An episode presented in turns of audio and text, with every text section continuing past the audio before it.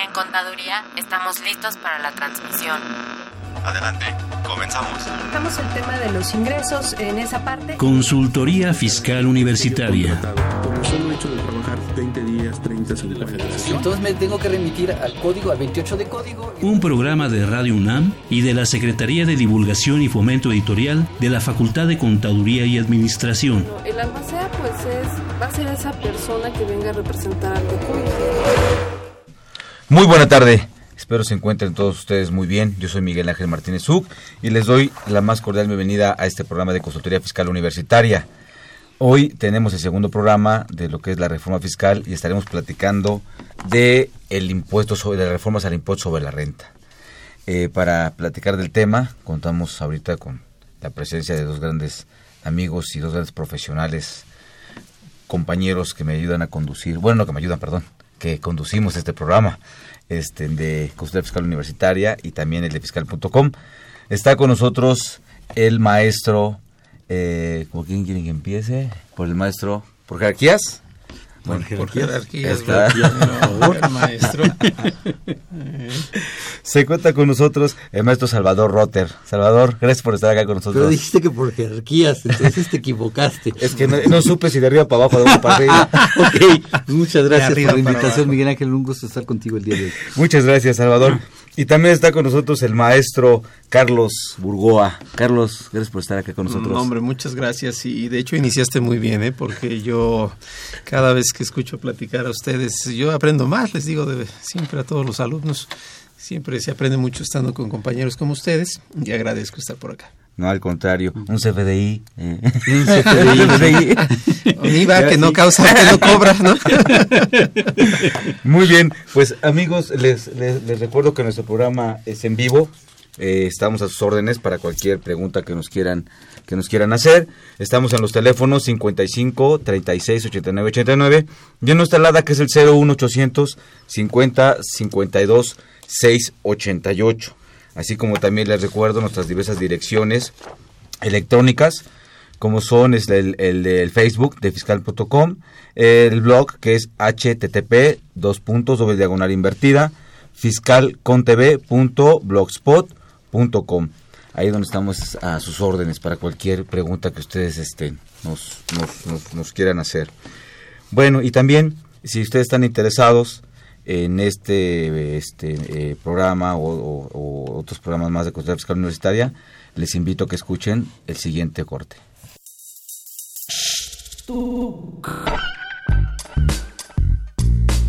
Si estás interesado en este y otros temas de consultoría fiscal universitaria, escúchanos ingresando a la página www.radionam.unam.mx. Busca la sección de programación y elige la opción AM. Ubica el programa Consultoría Fiscal Universitaria. Presiona doble clic. Al hacerlo, accedes a nuestro contenido oprimiendo el botón de reproducción. Esta información la podrás escuchar desde tu tablet, iPad, PC o celular.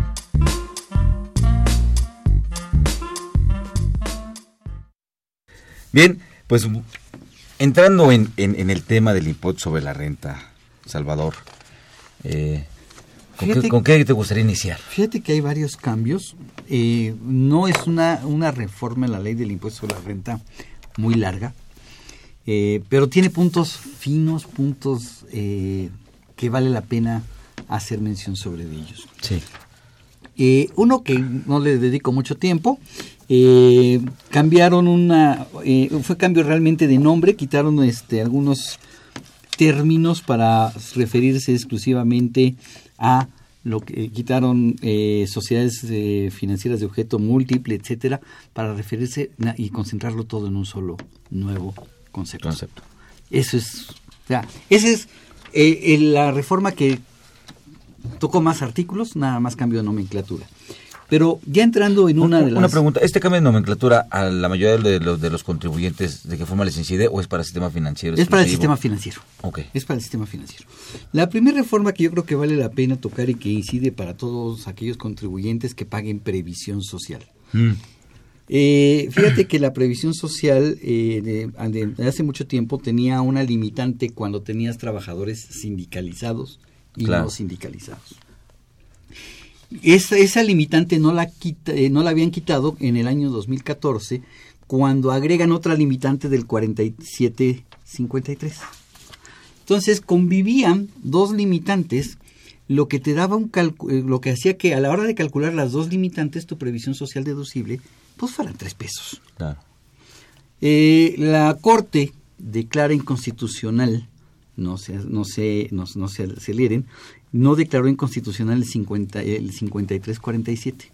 Declaró inconstitucional eh, la, el parámetro de comparación entre los sindicalizados y los no sindicalizados. Así es. Sí, porque uno está en los no deducibles, que es la fracción 30, si mal no recuerdo, ¿no? Del artículo 28. Así es. En donde está esa proporción que mencionas. Del, 50, del 47-53, la fracción 3X del artículo 28. Ándale. Esa se la quería dejar al maestro, pero bueno. Se adelantó. está bien, está bien. Y lo que comentas está realmente en el 27. Así es. De la impuesto sobre la renta, ¿no? En donde están los requisitos de las deducciones. Así es. Y aquí yo creo que Carlos nos podría ayudar con esa declaración de inconstitucionalidad que hizo la Corte, ¿no? De respecto de esa limitación de. Eh, eh, como requisito de las deducciones. Claro. La comparación. Eh, lo de los 10 salarios. Bueno, eh, pasan dos cosas aquí. Yo creo que para empezar habría que comentar que la previsión social es de varios tipos, ¿no? Hay una previsión social constitucional, curiosamente no está en la Constitución, está en el 141 de la Ley Federal del Trabajo y se refiere a lo que es Infonavit, está una previsión social de tipo civil, que es la del 1832 del Código Civil, y la previsión social de tipo laboral que está en la ley labor, el del ISR y no en la ley federal del trabajo. Eh, incluso te interrogo, perdón, hay una más que está en la ley de cooperativas, ¿no? La, cierto, la cooperativista, la del artículo 57. 57. Pero bueno, más allá de artículos, porque van a decir, ya me que los artículos, ¿no? Este, la clave está en que la previsión social, desde luego que trae el bagaje de tipo internacional, eh, es de tipo unilateral de tal suerte que yo correría un riesgo como patrón si la incluyo dentro de lo que son mis contratos, dado que el artículo 32 de la ley laboral y pues de alguna manera todo lo que es el bagaje normativo dice que los contratos obligan a las partes en lo que dicen. En esta forma, lo único que se hace claro pues es que todo el mundo cuando entrega supervisión social, pues, de alguna manera está propuesta a través del Consejo de Administración y a su vez lo que lo suben a la Asamblea de Socios y como tal ahí está. La Corte lo que ahí percibe es si bien la previsión social de los contratos colectivos debe estar ahora sí en contrato y no de manera aislada, lo único cierto es que tanto para uno como para otro, el limitar a los 10 salarios que ahí se señalaban era no estimular su otorgamiento. Entonces, de esta manera es que dijeron que los 10 salarios no son motivo de, duda. Lo comentaron desde la ley anterior, que era la de 2002. Por por eso es que cuando ahorita se repite en 2014 y otra vez la volvieron a incluir, como que era algo como decir, bueno, pues ahí va otra vez la burra al trigo, entonces la vuelven a quitar y pues ya desaparece de la ley. Sin embargo, pues queda pendiente el punto de que ahora no es la parte deducible por el monto que doy, sino la parte deducible en razón de lo que es la exención que para el otro representa. Y esa es la telenovela que pues aún todavía no ha terminado. Cuando un exministro sale precisamente y deja por ahí su proyecto, pues como que a todos nos emociona un poquito que así va a ser la declaración de inconstitucionalidad, pese a que a muchos juicios incluso lo han logrado, pero en el primer round. Falta lo que es la revisión, pues la, buena. la, la apelación y a ver si en la apelación no nos la apelan. Entonces, por eso es que hay que tener cuidado para ver qué va a acabar pasando por allí.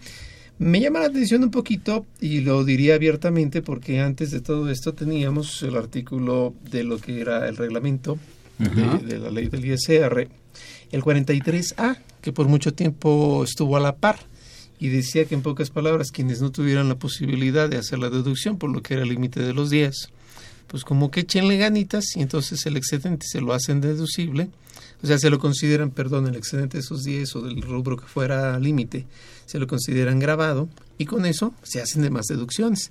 Y el 43A, que me disculpo porque ahorita estaba buscando mi ley, pero todavía no traigo 2016, este, de todas formas el reglamento lo volvió a repetir, por ahí el artículo cuarenta y tantos.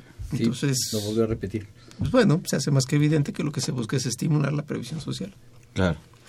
Sí, en, en, en, este caso de la previsión social, bueno, está dentro de lo que son las de las deducciones, esa reforma donde quitan esta parte, ¿no? Sí. Muy bien. Pues amigos, les recuerdo nuestros teléfonos que son el 55 36 89 89 y nuestra alada que es el 01 850 52 688. Estemos en espera de sus comentarios, sus preguntas. Y bueno, tenemos ya aquí la presencia también de la maestra Susana Mireles. Susana, gracias por estar con nosotros. Buenas tardes. Pues buenas tardes. Pues hemos estado platicando de, del tema de, la, reforma del artículo 27. ¿Algún, ¿Algún otro comentario importante respecto a la reforma de ISR, maestra? En relación, pero con relación a previsión social, pues no, realmente yo creo que... No, me refiero a alguna otra reforma que sería prudente comentar. ¿Del artículo 27? Pues estaría lo de las, eh, el artículo 27 fracción octava, no sé si ya lo tocaron. No. El del autotransporte. Eh, resulta que en el artículo 27 fracción octava se establece la deducción eh, de ciertas partidas cuando sean efectivamente erogadas. Y en este caso, pues hablaba de que partidas quedan efectivamente erogadas deducibles cuando este, se tratara de pagos a personas físicas, lo que eran los contribuyentes del sector primario, eh, los donativos, etcétera, y resulta que se les había olvidado el artículo 74 de los coordinados del autotransporte. ¿Por qué se les había olvidado? Pues porque estos coordinados del autotransporte aplican un régimen similar a los del sector primario, es decir, aplican las mismas disposiciones de personas físicas con actividades empresariales, donde calculan el impuesto sobre la renta con base en un régimen de flujo de efectivo. Entonces, una de las modificaciones que hicieron eh, pues es una adecuación en realidad, este, pero bueno, sí es importante porque antes no era un requisito de deducibilidad hasta 2015 que estuvieran efectivamente erogadas las operaciones con coordinados o con autotransportistas, ¿no? En realidad se les había ido en, la ley, en la ley nueva, ley del impuesto sobre la renta, y pues ahora lo corrigen y a partir de 2016 para poder deducir los pagos de autotransporte terrestre de carga de pasajeros, pues tienen que estar efectivamente erogados. Ajá. Y este y acorde con esto también corrigen precisamente también el artículo 74 de la ley, ya, ya que estamos en este tema, este un, un eh, pues sí, para mi gusto un error que había quedado por ahí en 2014 en la nueva ley del impuesto sobre la renta, porque eh, eh, eh, crearon el régimen de coordinados. Este, recordemos que en el régimen simplificado de las personas morales, que estaba vigente hasta 2013, este régimen simplificado aplicaba, digamos, a, integradoras, este, a sector primario, a, autotransporte terrestre de carga o pasajeros. Y dentro de esas disposiciones había disposiciones especiales para los coordinados del autotransporte. Pero era un, eran de particularidades, digamos, en realidad ese régimen aplicaba a cualquier persona moral que se dedicara al autotransporte terrestre de carga o pasajeros. Llega la nueva ley del impuesto sobre la renta, crean este el, el régimen del el régimen simplificado lo, lo abren en dos en dos grupos y crean el sector primario por un lado y al, a los coordinados por el otro y entonces dejan fuera a todas las personas morales que estaban en el sector de autotransporte, terrestre de carga pasajeros, pero que no estaban en un grupo coordinado. Y entonces, vía resolución miscelánea, les permiten aplicar las mismas disposiciones desde 2014, vía reglas de resolución miscelánea, establecen que pues toda esa regla, que a pesar que se publicó después eh, durante 2014, lo hacen retroactivo al primero de enero de 2014, y pues hoy le dan fuerza, primero lo incluyeron en el reglamento y hoy ya lo integran al texto de ley, donde las personas morales dedicadas al transporte terrestre de cargo pasajeros, pues ya pueden tributar en este, en este capítulo de coordinados sin ser coordinados del autotransporte. Claro. Entonces, digamos que va en esos dos eh, caminos, ¿no? Aparte, y bueno, ya que estamos en ese tema, terminando con el tema del autotransporte, se incluye también el concepto de, se hace extensivo el, concepto de exclusividad, ¿no? Para este sector. Es decir, que por lo menos un 90% de los ingresos de la persona moral eh, provengan del, autotransporte. Y ahorita que mencionabas eso, maestra, también un artículo nuevo, que es el 74A. Sí. Donde se le viene a dar un beneficio a los a los agropecuarios pequeñitos, pequeñitos. personas físicas. Personas físicas pequeños. Así es. Estamos hablando de aquellos contribuyentes que eh, sus ingresos eh, sean de 20 salarios mínimos elevados al año, van a tener derecho a una exención de 4 salarios mínimos. Es correcto. Pero a ver, aquí la gente me podría decir, pero pues la exención general para, para agricultura es 20 salarios mínimos, ¿no? Este, y ahora me bajan la limitación a tan solo cuatro salarios mínimos o eh, eh, pero aquí hay un detalle Hay varios detalles en esa en ese 74 Cuatro A. ¿no? Sí. que habría Ajá. que ver paso a paso. Pero bueno, primero tú y ahorita si quieres. yo- yo- Sí, yo. aquí el, el detalle es que estamos hablando de contribuyentes pequeños, contribuyentes con ingresos por agricultura, pero un detalle muy importante es que sus ingresos por agricultura representen al menos el 25% de sus ingresos totales.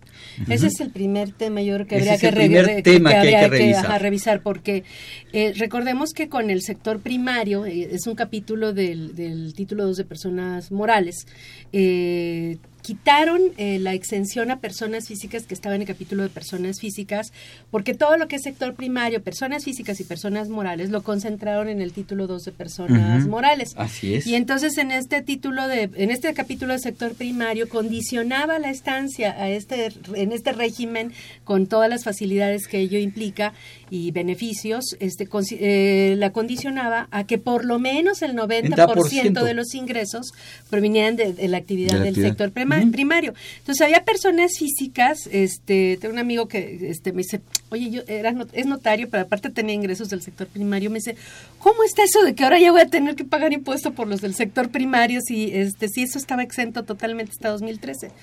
Le digo, pues sí, Efectivamente, Leo, si tus ingresos no- este, no llegan por lo menos al 90% de, de- del total de tus ingresos, ya no estás en el sector primario fiscalmente hablando y estás como persona física con actividades empresariales como cualquier hija de vecina en el, en- en- eh, con cualquier comerciante. ¿no? Entonces ya no tienes ningún beneficio por dedicarte a agricultura, ganadería, pesca o silvicultura. Entonces el primer tema es ese, que, que le hacen extensivo el sector primario con ciertas particularidades y acotado Ajá. a las personas físicas cuyos ingresos este no excedan del 25, o sea, posean por lo menos del 25%. Entonces ya les les están aplicando un beneficio a aquellas que no llegan al 90, pero que por lo menos alcanzan el 25% de los ingresos. Efectivamente. Ese es el primer el Porque- primer tema porque, este, porque en un momento yo, dado, en ese caso, ¿no? los del 90% siguen allá. Siguen allá con sus 20 veces salario mínimo, o sus 200 Así veces es. O sus 20, ¿no?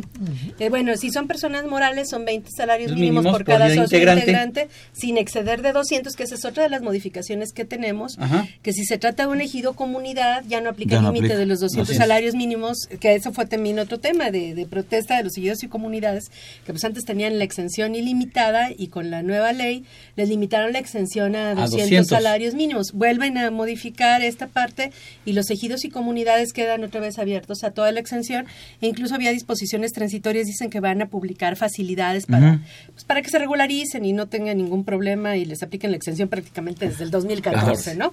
A ver se Pero leía, ¿no? ese es para personas morales. Personas físicas tenía una exención de 40 salarios Mínimos. mínimos, elevados al año, pero repito, la condición era que este por lo menos el 90% de sus ingresos provinieran del sector primario, ¿no? Entonces, este 74A, digamos que hace una excepción a, a- a esto del, de, de lo del 90% y les aplica la, la, la exención pues a partir de, eh, de- siempre y cuando el 25% de sus ingresos por lo menos provengan de esa actividad. Pero y la condición es que no exceden de eh, ocho ocho salarios, mínimos. mínimos. Ajá. Sus ingresos no deben exceder de ocho salarios mínimos y dentro de esos ocho salarios mínimos, Que representa el 20. por lo menos eh, el sector primario debe representar el 25%. Si se dan estas dos condicionantes, entonces van a poder entrar a este procedimiento de exención. exención, pero con un salario mínimo general elevado al año, Así ¿no? es. Que esa es la otra condición. Entonces, ahora ya les, les ponen esas dos condiciones, ni más de ocho salarios mínimos, por lo menos el Mm. 25% de sus ingresos, y entonces tendrán una exención nada más, en De lugar de los 40, de, de un, un salario, salario. mínimo. Los demás que están en el, en el 90% de mínimo de actividades, esos siguen con el 40, los 40 salarios mínimos, ¿no? Ah, efectivamente. Aquí, aquí en, en, en este 74A, al final cuando habla del salario mínimo, cuando di- di- dice- di- di- dice la ley que no pagan el impuesto sobre la renta por los ingresos provenientes de las, de las citadas actividades hasta por un monto, ¿sí? Eh, hasta, hasta por un monto en el ejercicio de un salario mínimo. ¿Se refiere al ingreso o un salario mínimo al monto del impuesto? Yo entendería ingresos, ¿no? que la exención es de un salario mínimo. Yo también. Así Yo como- entendería, porque si la redacción está, está muy confusa, O sea, sería, al- sería un salario mínimo, ya, ya lo tengo. Ahora, ese sería el monto que está exento o esa cantidad es, lo, es el monto exento de impuesto. Ese sería la, ca- eh, el ingreso exento de impuesto. Sí, porque Ese se no pagarán el impuesto por los ingresos provenientes de las citadas actividades hasta por un monto en el ejercicio de un salario mínimo general. Entonces estamos hablando de que si son ocho salarios mínimos y por lo menos el, tiene que ser cuando eh, eh, el 25% por estas actividades, estás hablando de dos salarios mínimos, el 25%, ¿no? Sí, de sí, esos de dos ocho. salarios mínimos, de, de- de esos ocho, Nada más uno. uno no va a pagar impuesto y el otro sí. Ok. Muy bien, pues bueno, de alguna forma es un pequeño beneficio. En este caso que nos platicaba la maestra de, de, de, de este- de esta persona, este licenciado, pues bueno, va a tener una, un, salario mínimo, ya no es todo. Depende de que tenga el 25% de los ingresos Claro. Derivados de esa actividad. derivados de esta actividad del sector Y, y, primario, y- ¿no? y digo, para no subir mucho ni, ni bajar tanto, pues ahí tenemos también el artículo que nace, el 76A, que son nuevas obligaciones, no nada más carga administrativa, Sí, pero fíjate que en ese, en detalle, partes en relacionadas, ese ¿no? detalle del 74A, Ujú. la miscelánea hizo una aclaración. Dice que la retroactividad que mencionó la maestra Susana se va a dar siempre que presenten a más tardar el 31 de marzo del 2016 un aviso de actualización de actividades económicas y obligaciones. Entonces hay que presentar el aviso de modificación de obligaciones a más tardar el 31 de marzo para que puedan tener derecho a la retroactividad de esta disposición. Pero fíjate, eh, sería eh, aquí en, el- cuando habla el 74A de los ingresos, no hace referencia los de ahorita, los del ejercicio anterior. No. Tampoco lo dice. No, tampoco lo dice. ¿Cómo, perdón? Eh, el 74A no aclara a qué ejercicio se refieren los ingresos. Sería en, Pues en, los en del estricto ejercicio, teoría ¿no? los del 16. Pero, de los pero 16 en sería, adelante. como entra en vigor ahorita, sería el ejercicio de, el ejercicio de, 2000 de 2016. Sí. De Pero aquí hablamos... hay una disposición transitoria, ¿no? De 2016 es el segundo transitorio, este, fracción segunda, que establece, eh, permítanme, déjenme, porque aquí lo tengo, que establece, si no me recuerdo, que esto se aplica a partir del primero de Enero enero de del 2014 2014. y se lo dispuesto en el artículo 74A de la ley será aplicable desde el primero de enero de 2014. Los contribuyentes que hubieran pagado impuestos sobre la renta en el ejercicio fiscal de 2014 podrán ap- aplicar lo dispuesto en el mencionado artículo 74A y en caso de obtener algún saldo a favor podrá ser compensado en términos del código sin que dicho beneficio dé lugar a devolución alguna. Y entonces para que aplique eso viene el aviso que establece la miscelánea. Así es, la Por los miscelánea. años de... La de- miscelánea me dice, 2014 a ¿quieres 2015, aplicarlo ¿no? hacia atrás? Dos años, 14 y 15. Preséntame un aviso de modificación de obligaciones a más tardar el 31 de marzo de este año. Muy bien. Entonces ese sería en, en- en- total para aplicar este beneficio que, está en el, que, que nos trae el es. 74A, ¿no? si, para me este permites, año. si me permites, a- a- cambiando de tema, antes de irnos a las obligaciones, quisiera yo comentar una modificación que hizo al artículo 36 Ujú. de la ley del impuesto sobre la renta que se me hace muy importante. Eh, la ley del 2013 mencionaba que eh, los automóviles al momento de adquirirlos podían ser deducibles con un límite de 175 mil pesos. La ley del 14 lo modifica y lo disminuye a 130 mil durante el año 14 y 15. La ley del 2016 regresa a 175 mil pesos como valor límite de deducción de los automóviles. Sí, también ese es, el- ese es un, un- un punto eh, que importante a mencionar, ese límite que lo, lo vuelven a regresar, ¿no? Los 175 mil pesos. Aquí, Va alza otra vez, ¿no? Bueno, hay dos elementos ahí importantes. El primero es porque creo que los índices de comercio exterior mostraron que México estaba dentro de los tres primeros países de mayor exportación. Entonces, de alguna manera, lo que quisieron, yo pienso, hacer atractivo, pues desde luego fue la industria. Creo yo que el monto sin duda se queda corto todavía, porque pues no suena muy atractivo 175, tomando en consideración lo que son, bueno, ni siquiera es el valor para avisos de actividades vulnerables en la ley de lavado de dinero. Es- Exacto, ni Pero- siquiera. Yo creo que valdría la pena que regresáramos a aquel valor que existía en el año 2006, ¿no? Eh, que eran 300 mil 300,000 pesos. pesos. Sí, claro. ¿Sí? Claro, claro. 300 y, y después viene el tema eh, que siempre ha caído, ha generado cierta cierta polémica, ¿no?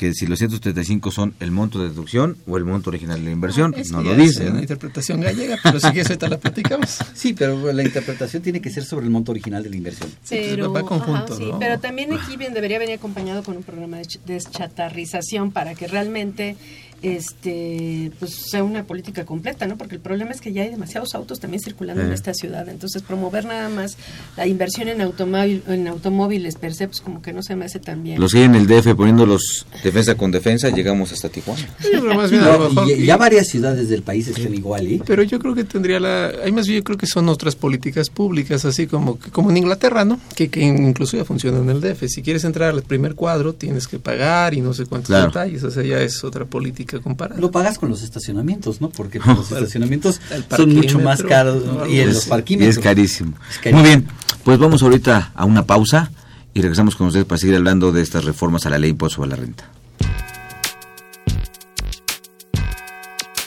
¿Los impuestos le causan problemas? ¿Dolor de cabeza? Ay, ¿qué le puedo decir? ¿Problemas de estrés? Ujú. ¿Malestar estomacal? Ay, ¿No puede dormir? ¿Cuenta ovejas hasta el infinito? Basta de sufrir. Nosotros tenemos la solución. La Facultad de Contaduría y Administración te asesorará en tus obligaciones fiscales, laborales y de seguridad social, tanto de manera personal como vía telefónica. Así es, ya no te preocupes por tu declaración anual. El Departamento de Asesoría Fiscal Gratuita, que se encuentra en la División de Estudios de Posgrado, te ayudarán en lo que necesites. Qué bien. ¿Y qué tengo que hacer? Solo tienes que llamar al 5550 7998. Y no solo te atienden de manera personal o telefónica, también contamos con correo electrónico. Sí, escuchaste bien. Correo electrónico. Escribe a consultoriofiscal@fca.unam.mx. Con toda la ayuda que tendrás por parte de asesoría fiscal gratuita, tus malestares se irán al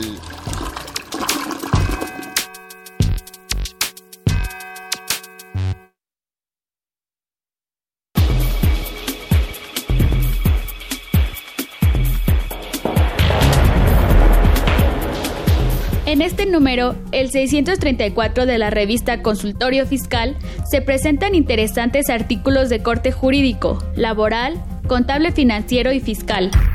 En la presente edición, Sergio Santinelli Grajales escribe dos novedosos artículos que tratan sobre las reformas fiscales. El primero es sobre las reformas de carácter federal y el segundo artículo se contemplan las cantidades que cobrará el Distrito Federal durante el presente año. Antonio Alberto Vela Peón precisa el nuevo procedimiento para verificar devoluciones fiscales. Sergio Alejandro Ríos Alonso nos da a conocer el sistema de avisos de accidentes de trabajo. Estos y otros temas de gran interés se presentan en el número 634 de Consultorio Fiscal. Suscripciones a los teléfonos 5616-1355 y 5622-8310 o también a través de la tienda electrónica publishing.fca.unam.mx.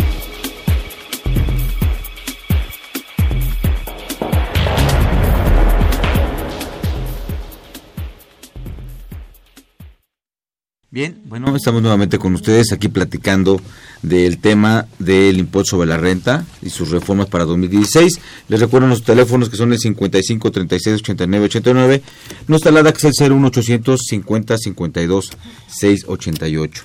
Y esta tarde, para todos ustedes, amigos redescuchas, que nos hacen favor de, de sintonizarnos, la Facultad de Contaduría tiene para ustedes 15 revistas del número 634, de cual acaban de escuchar su, el, su, su, su promocional, donde también vienen artículos de la reforma fiscal. Y bueno, las revistas se la van a llevar los primeros 15 que nos hagan favor de llamarnos y nos hagan una pregunta respecto del tema que estamos conversando hoy, que es la reforma a la ley de impuesto sobre la renta. Muy bien, eh, entonces estábamos comentando la, con por último, la modificación que hubo de otra vez el monto de deducción de automóviles a 175 mil pesos. ¿no? Efectivamente. No sé si ya aquí comentar ya que estamos en, inver- en, en lo que son los activos fijos, las, las inversiones, vamos, como nosotros lo conocemos, hablar de una vez de la deducción inmediata de inversiones, ¿no? Sí, yo creo que vale la pena. Eh, se establece una posibilidad para los contribuyentes que hayan adquirido eh, activos fijos, para utilizar un término un poquito menos fiscal, que hayan invertido en activos fijos en los últimos cuatro meses del 2015, en 2016 y en 2017, la posibilidad de aplicar una deducción más rápida.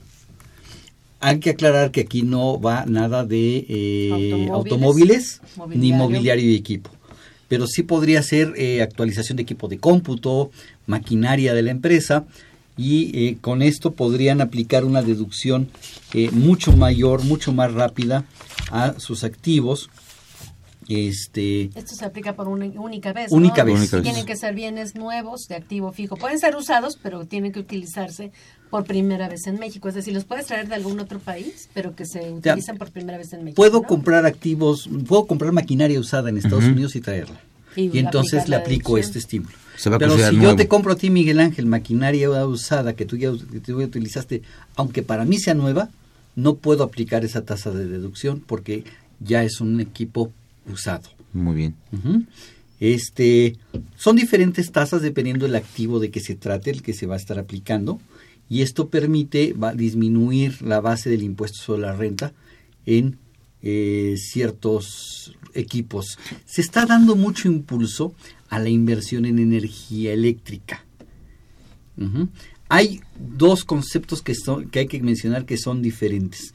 Uno es eh, la deducción inmediata que comentó Susana y otra es una deducción del 100% para aquellas empresas que se dediquen exclusivamente a generación de energía si eres una empresa que se va a dedicar exclusivamente a, la generación de energía y adquieres activos para la generación de energía, esos activos los vas a poder deducir en el ejercicio, restar de tus utilidades, de tu base de impuestos, como si fueran gasto.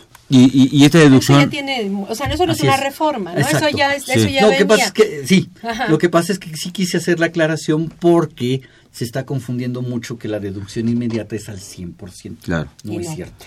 Bueno, ya que mencionan esto, eh, más bien relacionado con el tema de la energía, se crea una cuenta de energías renovables, sí. que es una cuenta fiscal nueva, ¿no? Pero bueno, eso ya lo veremos más adelante, pero sí es, es sí, sí hay cambios en ese, en, ese, y, y, en esto que se está llamando como deducción inmediata, podemos aplicarlo físicas y morales, nada más morales, nada más físicas está abierto a todos los contribuyentes. A todos, incluso unos de honorarios lo podría aplicar.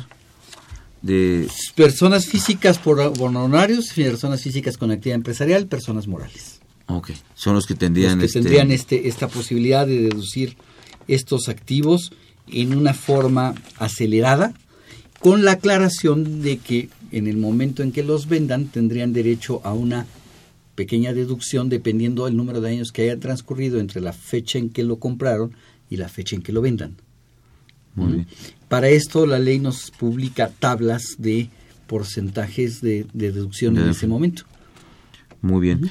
Bueno, aquí nada más la condición es que los ingresos de estas personas físicas o morales no excedan de 100, millones, de pesos, ¿no? Y este y pues realmente ahí y que se puede aplicar desde 2000, desde el anual de 2015 a pesar de que es una reforma, a pesar de que es una reforma, este eh, ¿cómo se llama? Eh, no, bueno, no, no, no poquitos. no, no, no, no, digo, claro, lo dije, lo dije pero sí, pero aquí el, el, tema es que sí se puede aplicar desde el anual de 2015, a pesar de que es una reforma que inicia su vigencia en 2016 y permiten la aplicación retroactiva al anual de 2015, siempre y cuando... Eh, eh, es a lo que voy, es, es, importante porque ya vienen las anuales. Sí. Entonces, eh, es interesante considerar esto que se puede aplicar para 2015 cuando la inversión se haya adquirido en los últimos cuatro meses de este año, ¿no? Eh, fíjate que aquí es importante lo que está mencionando. Y contribuyentes que sus ingresos no hayan excedido de 100 millones de pesos. Sin embargo, probablemente eh, eh, pudiéramos hablar de una empresa transportista.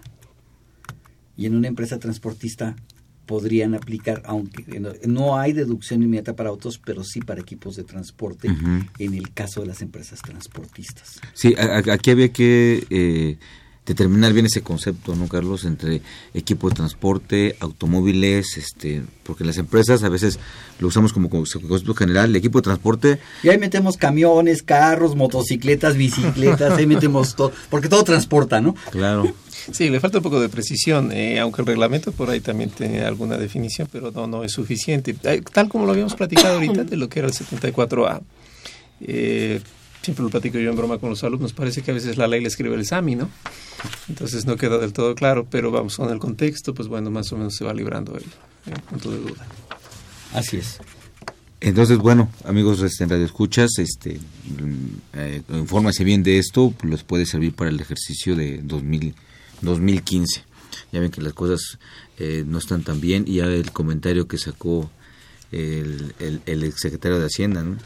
que va a venir una cuestión complicada en materia económica, Pero en materia yo- de finanzas. Yo quisiera hacer una aclaración adicional a esto. La vieja deducción inmediata, la que estaba vigente hasta el 2013, estaba prohibida para algunas zonas geográficas Ujú. del Es país. correcto. Es decir, Distrito Federal, Guadalajara, Monterrey y sus áreas conurbadas. Esta no trae esa condición. Entonces, Todos sí, somos hijos de Dios aquí. Aquí sí, no importa que seas del DF, Guadalajara, Monterrey o de este eh, Tinguindín, Michoacán. Vas a aplicar deducción inmediata si es que la quieres aplicar, tienes el derecho. Fíjate que con esto pasa algo muy curioso, porque la reforma como se presenta en 2014 tiene tintes de ser tanto recia, incluso así se anuncia, como que iba a ser muy, pues muy parejita el esfuerzo global y todo lo que ya sabíamos. Y sin embargo, con tantos cambios que se empiezan a presentar, mm, bueno, queda la idea de que la reforma lo único que se soporta ya es en la parte electrónica. O sea, las deducciones, volvemos en el autos, sube. Otra vez la deducción inmediata. Se empieza a perder esa supuesta fuerza.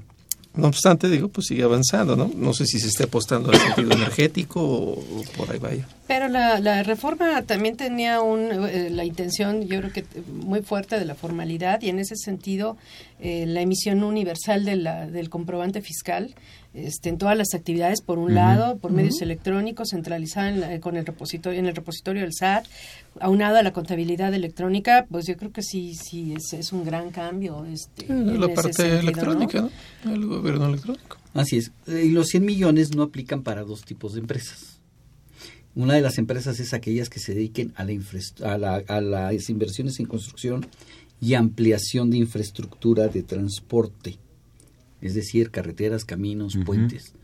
Las empresas que tengan que comprar activos fijos para que se dediquen a esto y que tengan que comprar activos fijos para ese fin, pueden aplicar la deducción inmediata aun cuando sus ingresos hayan sido superiores a los 100 millones. Y también las, em- las empresas que se dedican a eh, la generación, transporte, distribución y suministro de energía eléctrica.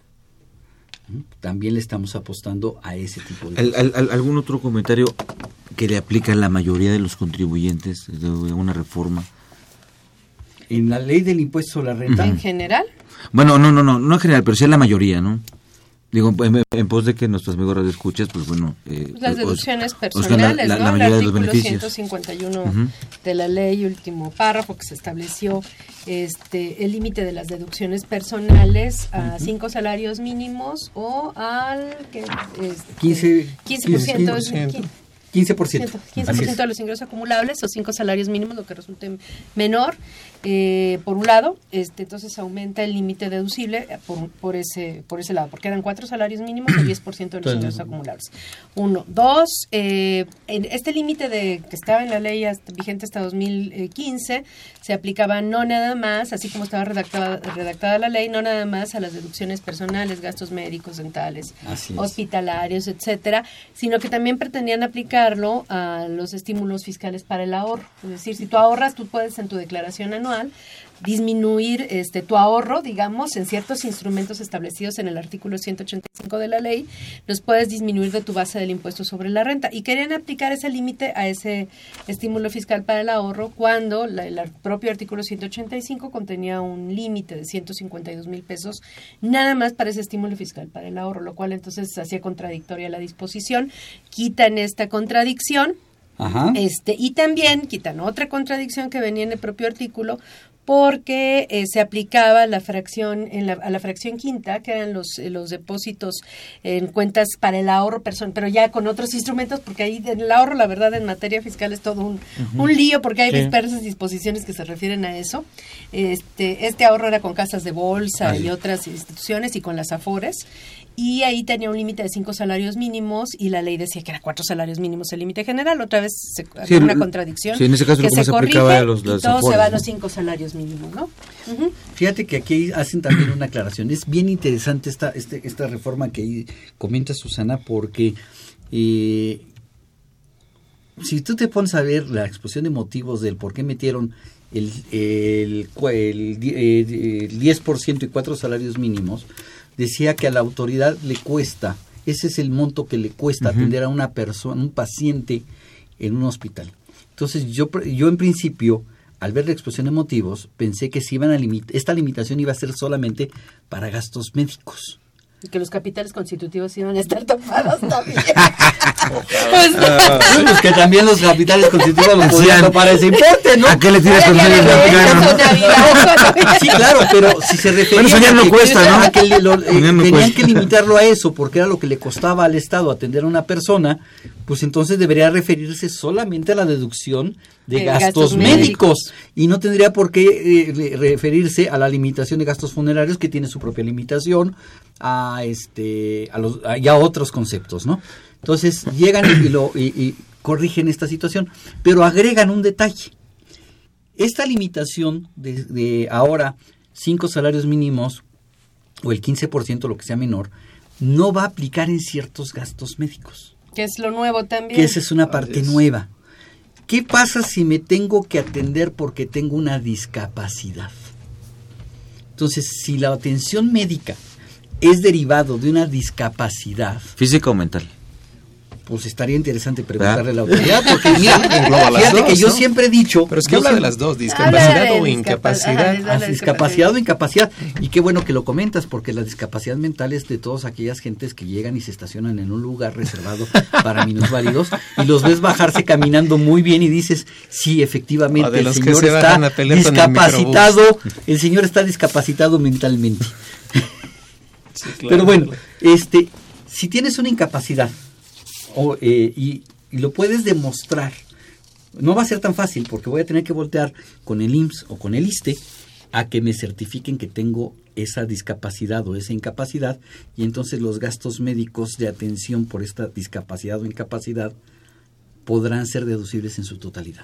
Que habla de las instituciones públicas del Sistema Nacional de Salud. Salud. Podría ser La Secretaría de el Salud. Hospital General, probablemente. O podría ser el Instituto de Salud del Estado de México. Por ejemplo, ajá, o por sea, ejemplo. eh, eh, de- Sí, no solamente abierto, IMSS ¿no? o, o IMSS o- Claro, de, los, de los que sean públicos autorizados, ¿no? Así es. Pero aquí viene un punto muy importante, porque efectivamente en años anteriores todo esto incluso fue motivo de contienda. Me llama mucho la atención una sentencia que se hubiera dado aquí en el DF, más o menos iba en el siguiente sentido. Si antes de que se incluyera esta limitante adicional, yo la llamaría a partir de 2014, porque en sí cada fracción ya traía una limitante por, por sí misma. Por sí misma. Ujú. Entonces decían que el hecho de poner una limitante residual o al final iba en contra del esquema de los derechos humanos, que ahorita está tan de moda que ya hasta pedir catsup en un restaurante es derechos humanos, ¿no? Entonces eh, se ha malentendido desafortunadamente, pero en esta sentencia se hace un tratamiento muy fino de esto y dicen que hacer una limitante adicional es violar lo que es la, la progresividad de los derechos humanos. Dicho en pocas palabras es, los derechos humanos fiscalmente son afectados con una limitante en deducción de tal valor. Hasta ahí quédense. Porque ponerle más es tanto o equivalente como si análogamente pensáramos volver a incluir la pena de muerte en México. Algo así lo ven ellos.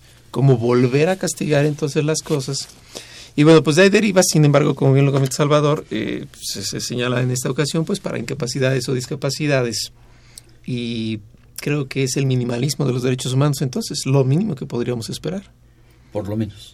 Aunque aquí sí hay una precisión en cuanto a límites, porque dice que el- cuando se trata de incapacidad temporal, permanente parcial o la discapacidad, esta deducción solo aplicará cuando eh, dicha incapacidad o discapacidad sea igual o mayor al 50%. Al 50%.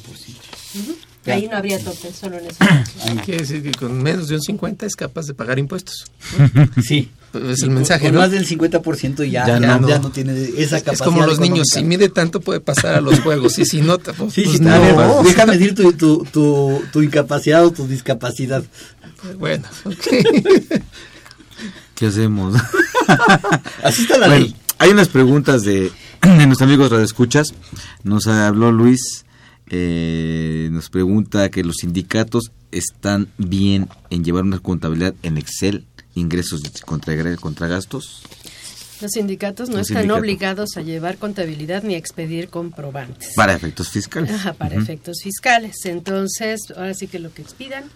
Siempre y cuando, con una aclaración, no realicen actividades, Actividades empresariales. empresariales. Porque hay sindicatos que realizan actividades empresariales. Y para muestra un botón, el sindicato de maestros de la UNAM, En la las librerías. las librerías y, el- y la casa club del académico. Claro. Ajá. ¿Sí? Ahí están realizando actividad empresarial, entonces por esa parte... Sí te deben dar sí factura tienen- y llevar tienen- contabilidad. es- exacto. Ahí están con todas las obligaciones. Y yo creo que hay un punto adicional. Porque Y declara su IVA sin quedárselo. Sí, claro. No, y es que además, cuando se considera empresarial o no, yo creo que también habría que recargarse por a la gente que ya esté andando, pues quizás en el 45 del reglamento del Código Fiscal, cuando es preponderantemente esa su actividad, que ese es otro rubro importante.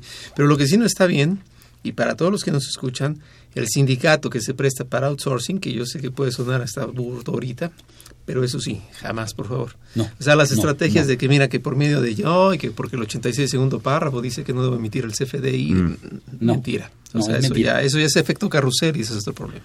No, incluso hay diversos sindicatos que realizan actividades empresariales Sí. y dan los comprobantes tal cuales y no enteran la parte sobre todo del IVA y porque dicen no es que si no soy contribuyente pero tú espérame, estás haciendo una actividad y o sea se usa siempre a conveniencia no lo que estás O la comentando cuota sindical que paga una empresa que por ahí años atrás, en el criterio 24 de la ley del ISR, el SAT había dicho que no era deducible. O sea, son muchos temas importantes porque se pelea en tanto que no tiene que emitir el comprobante, sin embargo aquel busca la deducibilidad y bueno, se empieza a generar ese problema, tenerlo tan claro como eso. Claro. muy bien también nos hizo favor de hablarnos eh, el señor Enrique eh, Mares parece de Xochimilco dice una persona física de honorarios con ingresos mensuales de tres- de 3.500 aparte de llevar mis cuentas en, en, eh, y un papel de trabajo en Excel del, del que debe elaborar, de- perdón, debe elaborar contabilidad electrónica con paquete contable. Si lleva mis cuentas, no. Es, es eso equivale a llevar su contabilidad por medios electrónicos. Es correcto, es que no le vendan ideas, ¿no? Ujú. Muy bien, también nos habló la señorita Guadalupe Ramírez, dice que en el régimen de honorarios 150 mil eh, 150 mil de ingresos anuales, dice que si tiene obligación de llevar contabilidad electrónica o contabilidad simplificada y por qué. Pues es más bien, sí tiene la obligación de llevar contabilidad, pero cuando no exceden de 2 millones de pesos, la ley, artículo 110, les dice que están obligados a utilizar el mismo programa que utilizan los del régimen de incorporación fiscal, y esto es mis cuentas, o sea, no, hay no hay opciones, mis cuentas y no más. Muy bien. Eh, y también la señorita Judith dice que cuál es el fundamento legal para la constancia de percepciones y deducciones del régimen de asimilados salarios, aunque haya recibido CFDI. Bueno, este... Está raro, ¿no? Porque, la- no sé, a lo mejor quiero pensar que le pagó uno de honorarios, le dio el CFDI y le hizo la retención como asimilados, o no sé, porque pues... Los Sí, asim- nomás, ella dio su, eh, bueno, más bien el- el- la persona que le pagó emitió el CFDI de, de, de nómina, que es, se tiene que emitir por asimilados Sí. los salarios. Y entonces dice que existiendo el CFDI, ¿por qué tiene que existir Porque tiene que dar- constancia de retenciones? ¿No? Es básicamente lo que Yo creo dice, que eso es lo que pudo haber este, la- preguntado. La, ley, la, eh, esta persona, ¿no? Es, exacto, mira, la ley del impuesto a la renta ya no maneja en su texto la declaración informativa de sueldos y salarios. Todo- bueno, el último año es 2015, Exacto, ¿no? Ajá. exacto. Pero, sin embargo, dejó dos años como eh, en un transitorio del 2014 para que se siguiera presentando la declaración. Es decir, el año 2014 y el año 2015. El mismo programa con el que genera la declaración tiene que eh, le genera las constancias. Pero eh, como es estamos hablando de un asimilable a salario, la constancia realmente puede ser el, el CFDI o la constancia que le genere el programa. Cualquiera de los dos es una constancia de eh, retención y de, de percepciones. si fue un asimilable al salario y fue un pago único, pues ese CFDI es el comprobante, Y, la constancia. y en este caso, ¿alguna aclaración que haga la miscelánea? Bueno, el fundamento legal de esto está en la ley, es el artículo 97. 99, fracción tercera de la ley, que obliga a las personas que hacen los pagos a expedir y entregar comprobantes fiscales, eh, que es el CFDI de la nómina, dice los cuales podrán utilizarse como constancia o recibo para efectos de la, bueno, habla de la legislación laboral, ¿eh? Y en materia fiscal, este, la constancia de percepciones y retenciones, como el, como el trabajador no es el que emite este, el CFDI, sino Ajá. es el pagador, Así es. entonces ese nos puede servir como constancia en términos de una regla de resolución miscelánea, pero este la y por eso se tendría que, que expedir en, ese caso. Por lo menos 2014 y 2015. Y todavía puede ser, puede utilizarse por 2015 eh, la copia del anexo 1 del Ajá. DIM, ¿no? De la Declaración Informativa Múltiple. Y eso está en la resolución miscelánea. Y hay que recordarle que esa declaración se presenta a más tardar el 15 de febrero. Así es. decir, estamos a menos de un mes de tenerla que presentar. Muy bien. Este, híjole. Hablé yo, pero no me di cuenta. No, No, nos habló Miguel Ángel Martínez. Dice ¿A que... qué horas nos llamaste, mi querido Miguel Ángel? No, un Susana? homónimo. Un homónimo. No me di cuenta. Eh, él, él- él nos hace favor de preguntarnos que una persona moral no contribuyente está obligada a mandar su contabilidad electrónica, ¿sí? Y es donataria autorizada. Eh, bueno, esos van a utilizar también mis cuentas, ¿no? Hasta con ingresos de hasta 2 millones de Hasta pesos, 2 ¿no? millones. Si los ingresos no exceden de 2 millones de pesos, eh, estamos hablando de que tienen que usar mis cuentas. Si exceden de 2 millones de pesos, entonces están obligados a llevar una contabilidad y mandar sus balanzas y su catálogo como cualquier otro contribuyente. Eso fue de los cambios de la nueva ley. Todos también tienen que llevar contabilidad, inclusive las del título tercero, las donatarias, excepto los sindicatos y otras y todos los de que es gobierno, ¿no? Así es. Muy bien. Pues muchas gracias por sus preguntas. Eh, esperemos hayamos subsanado sus inquietudes. Yo quisiera tocar un tema, desgraciadamente es un tema muy eh, técnico, lo voy a tocar muy rápido nada más, tiene mucha importancia sobre todo para aquellos empresas totototototas, yo sé que hay algunos de, de ellos que sus contadores nos escuchan, porque se generan unas nuevas declaraciones informativas en materia de precios de transferencia. Sí. Esas, esas eh, nuevas declaraciones informativas están en el artículo 76A de la ley del impuesto. Nuevo para este año. Nuevo para este año. Son eh, tres declaraciones eh, de partes relacionadas. Vamos a tener yo creo que un programa en el que vamos a poder ampliar sobre el tema que da origen a esto.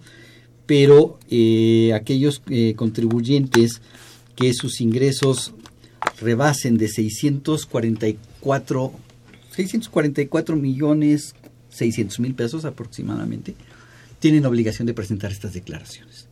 Una de ellas es una declaración maestra de partes relacionadas, que yo he mencionado que esta declaración maestra es prácticamente desnudar al contribuyente y presentárselo al SAT porque nos obliga a presentar una información administrativa de la empresa demasiado detallada, es excesiva la información. Este, eh, luego una declaración local de partes relacionadas. Hablemos de partes relacionadas para que nuestros amigos radioescuchas nos entiendan. Es, las partes relacionadas se dan cuando eh, se realizan operaciones entre empresas con un mismo administrador, mismos dueños, eh, o, que, eh, o que son clientes principales o proveedores principales de la otra empresa, se van a considerar partes relacionadas. O en materia de personas físicas, cuando son parientes. Habría partes relacionadas.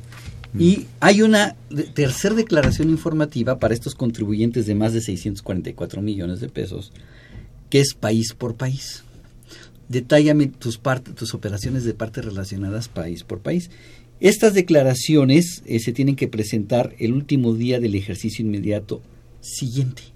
Es decir, las van a presentar por primera vez por el 2016 y en la fecha para presentar, para que veas qué sencillas son las declaraciones, son tan sencillas de hacer que te dicen las declaraciones del 2016 me las presentas a más tardar el 31 de diciembre del 2017.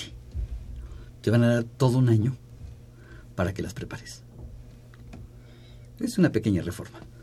Bueno, para los del régimen de incorporación fiscal eh, hay una serie de adecuaciones que en realidad ya venían en distintas reglas de resolución miscelánea, pero eh, sobresalen dos particularmente que sí son nuevas. Uno es el, la fecha para el reparto de utilidades a los trabajadores de los, de los contribuyentes que están dentro del régimen de incorporación fiscal, que, les que había una omisión en la ley sobre la fecha límite para el pago, bueno, eh, y había dudas sobre cuál era la fecha límite para el pago de la PTU pues ya aclararon que es dentro de los 60 días siguientes a la fecha en que deba presentarse eh, la, declara la última declaración bimestral, ¿no? Eso es lo que este lo que establece en este caso y no habla dice este serían 60 días siguientes, pues los plazos en materia fiscal son hábiles, claro que en materia laboral no. Pero por el 11 no dice que es de calendario. Así es. Por el artículo 11 del Código Pero Fiscal. estamos hablando de que si la fecha límite para el último pago del bimestre, el sexto bimestre 2015 2000, sí, 2015 sería el 17 de enero del 2016. Los 60 días serían el 17 de eh, marzo. marzo Coincide un poco, ¿no? Con todo lo que es el común de persona moral. No, el, común de persona moral es hay, en términos de, de, el código, al hablar de días, pues se va a los días hábiles, ¿no? Sí, por eso son días hábiles, son 60 días Por el 12 del código fiscal. Bueno, a mí me llamó mucho la atención cuando yo lo leí, como que la incursión desde luego justificada está en la ley del ISR y no en la ley laboral, ¿no? Así es. Sin embargo, bueno, pues esta invasión se atiende a que la, figura del RIF no sale por efectos laborales, entonces bueno, se justifica que por ahí se tenga precisión.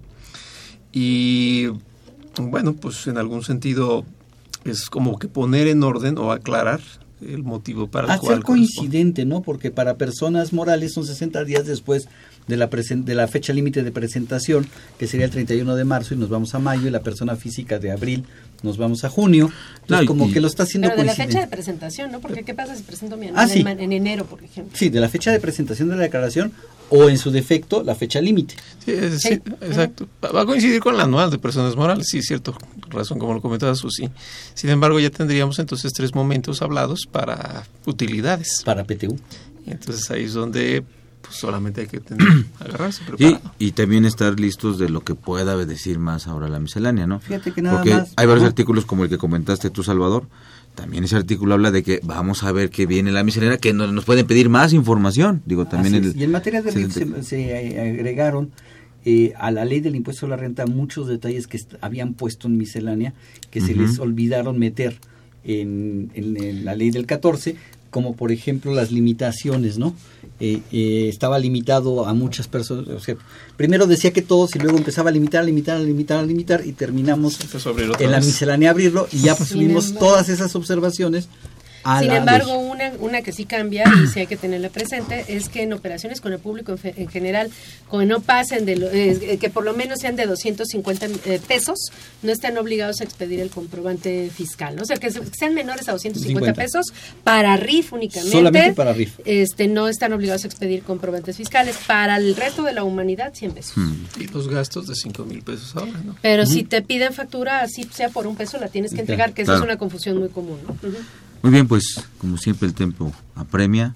Este, muchas gracias, gracias por su pasión, maestra Susana, eh, maestro Carlos, maestro Salvador. Muchas gracias. Al contrario, gracias a ustedes por sus comentarios y a ustedes amigos de Radio Escuchas también muchas gracias. Los invitamos a que la próxima semana nos escuchen. estaremos hablando de las reformas a la ley del impuesto empresarial, perdón, a la ley del impuesto especial sobre producción y servicios y este posteriormente el Código Fiscal de la Federación. Mañana los invitamos también a nuestro programa de fiscal.com donde estaremos hablando también de las reformas a la ley por sobre la renta. Pues bueno, eh, les agradezco a los invitados que nos, eh, perdón, eh, les invitamos a que nos sintonicen este programa en la siguiente semana, ya les comenté, esta fue una producción de Radio UNAM, los controles técnicos Socorro Montes, en la producción por parte de la Secretaría de Divulgación y Fomento Editorial de la Facultad de Control y Administración, Nezahualcóyotl Jara, Celeste Rojas, Fernanda, Fernanda Martínez y Alma Villegas. Pues bueno, yo soy Miguel Ángel Martínez Zuc, me despido de ustedes, gracias, que tengan una muy bonita tarde. Hasta pronto. Consultoría Fiscal Universitaria.